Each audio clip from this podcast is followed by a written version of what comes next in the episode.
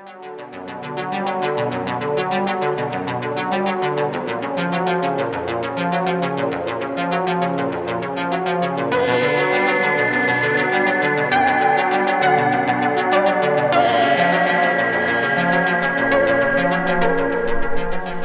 and welcome to the 13th Hour podcast. I'm your host, Daniela Pena, and fear is a good thing here.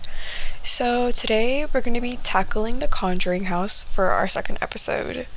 I advise you to just cozy up a little, sit back, and relax, because we're going to be diving into the interesting history behind this very famous house.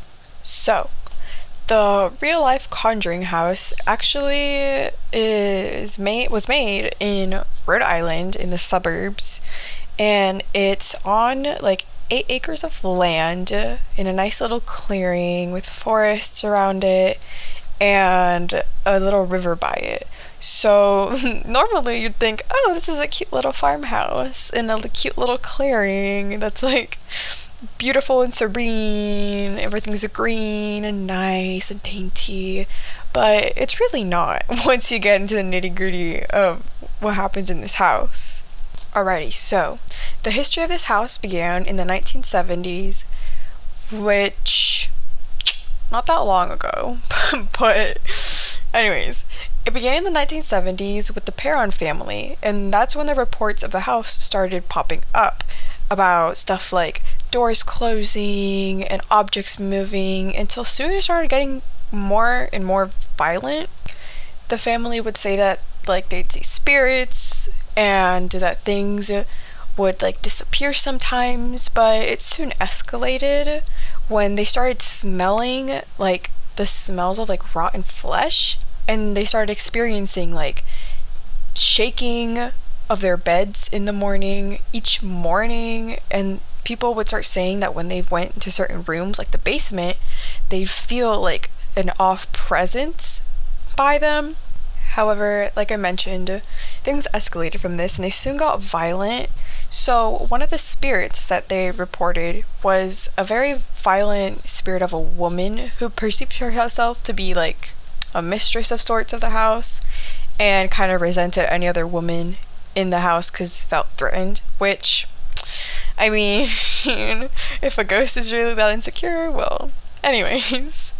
So, this spirit of this woman, she started reportedly throwing like objects and smashing them into walls, like doors would slam, glass would shatter, and one night, one of the Perron family members was sitting in the living room and she felt like a bad pain in her leg, and when she looked down, she saw an open wound pouring blood. So it's obvious this lady ghost had no cool. Soon enough, though, they found out that who they perceived to be the spirit of uh, the house that was doing all these violent acts was actually a woman who was buried not that far away from the house. So they believed that she was practically haunting the house. Either way, this caused the Perron family to contact the infamous paranormal experts, Ed and Lorraine Warren, to go investigate the farmhouse and like get rid of the spirits that were bothering them inside of it. So, with this, Lorraine Warren, who claimed to be clairvoyant and could speak to spirits and such, she held a seance in the house.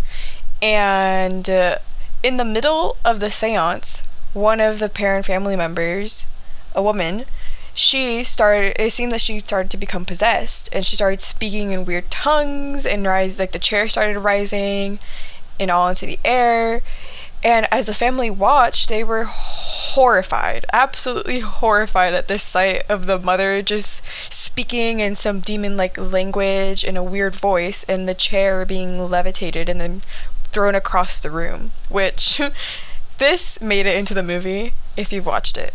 If you haven't, then disregard what I said. However, after this seance, once the woman recovered, she seemed practically normal, and the father figure told the Warrens to leave, probably thinking that they caused this and that that was like some demonic thing that they had caused. Well, after that, they didn't end up moving out until like around 10 years later, or mm, not 10 years, but like around 1980.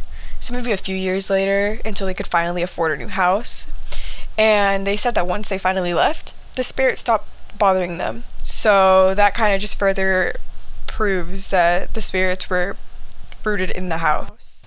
Obviously, this kind of thing is really subjective to whether you want to believe it or not. Like, not everyone really believes in ghosts and demons and all that, and uh, paranormal stuff, much less that happening in the seance. However, the daughter says people are free to believe whatever they want to believe, but I know what we experienced.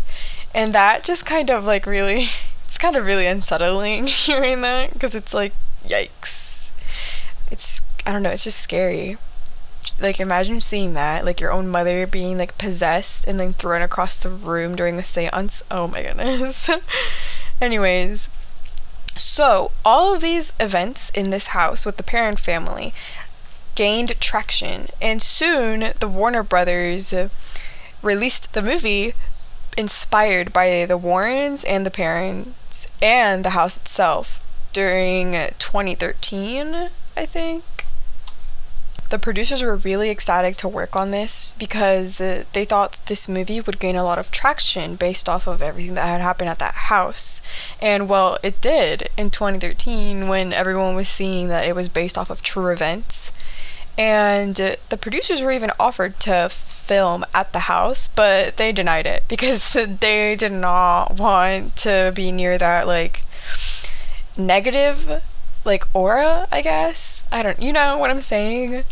One of the producers commented saying, just because I make movies in the scary world doesn't mean I want to visit scary worlds. I believe in these movies. I believe in ghosts and the supernatural and the spiritual world, but I don't want to go there.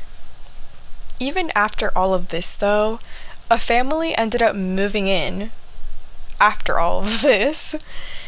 And they're called the Heinzen family, and they just immediately fell in love with the property, even though it was very much haunted. They've just learned to disregard it, even though they hear footsteps, knocks, having lights in rooms turn on and off, even though they don't have lights in some rooms. Um, the father of the property, well, the family, says that they've had a few moments where here and there where they have like jumped and been like genuinely freaked out, like hearing footsteps, having doors open on their own, hearing voices, all that stuff. However, they actually just kind of want to preserve the family and kind of let it be a place where you can visit and actually see the property for what it is in person and have a paranormal tour rather than just renovating the place and you know. Interestingly enough, the daughter of the previous Perron family actually blessed them with the house. She basically let them have it. She gave it to them, and she says that they're responsible, mature adults, and they're not going to turn it into some circus, but rather treat it with the respect that it deserves. Which, good for them. good for them. Who would have thought this farmhouse in Rhode Island suburbs would have turned into one of the most infamous houses in a very famous movie franchise and played such a big part in uh, cinematic horror? Actually, now that I'm talking about it, you can visit the house because the Heinzen family has opened it up for tours, although they're very backed up at the moment. You won't be able to find anything till the end of the year. You can actually visit the house and even do your own little ghost, ghostly, spooky activities. I don't know what to call it. You can uh, perform your own spirit box sessions and communicate with ghosts and all that. I mean, at your own discretion if you're into that. I know I myself would probably not step foot in that house out of fear that something would follow me out of it. Anyways, this is going to mark the end of the second episode of the 13th hour. I really hope you enjoyed, and I hope that I didn't bore you too much or scare you too much. Either or with this. Um, this is much more laid back this time around just to, you know, ease into things, uh, enjoy the cozy mood even though this is very much not a cozy topic. if you're really thinking about doors slamming shut on their own and stuff getting hurled across the room. Anyways, I really hope you enjoyed, and I really hope that you'll tune in next time. Bye!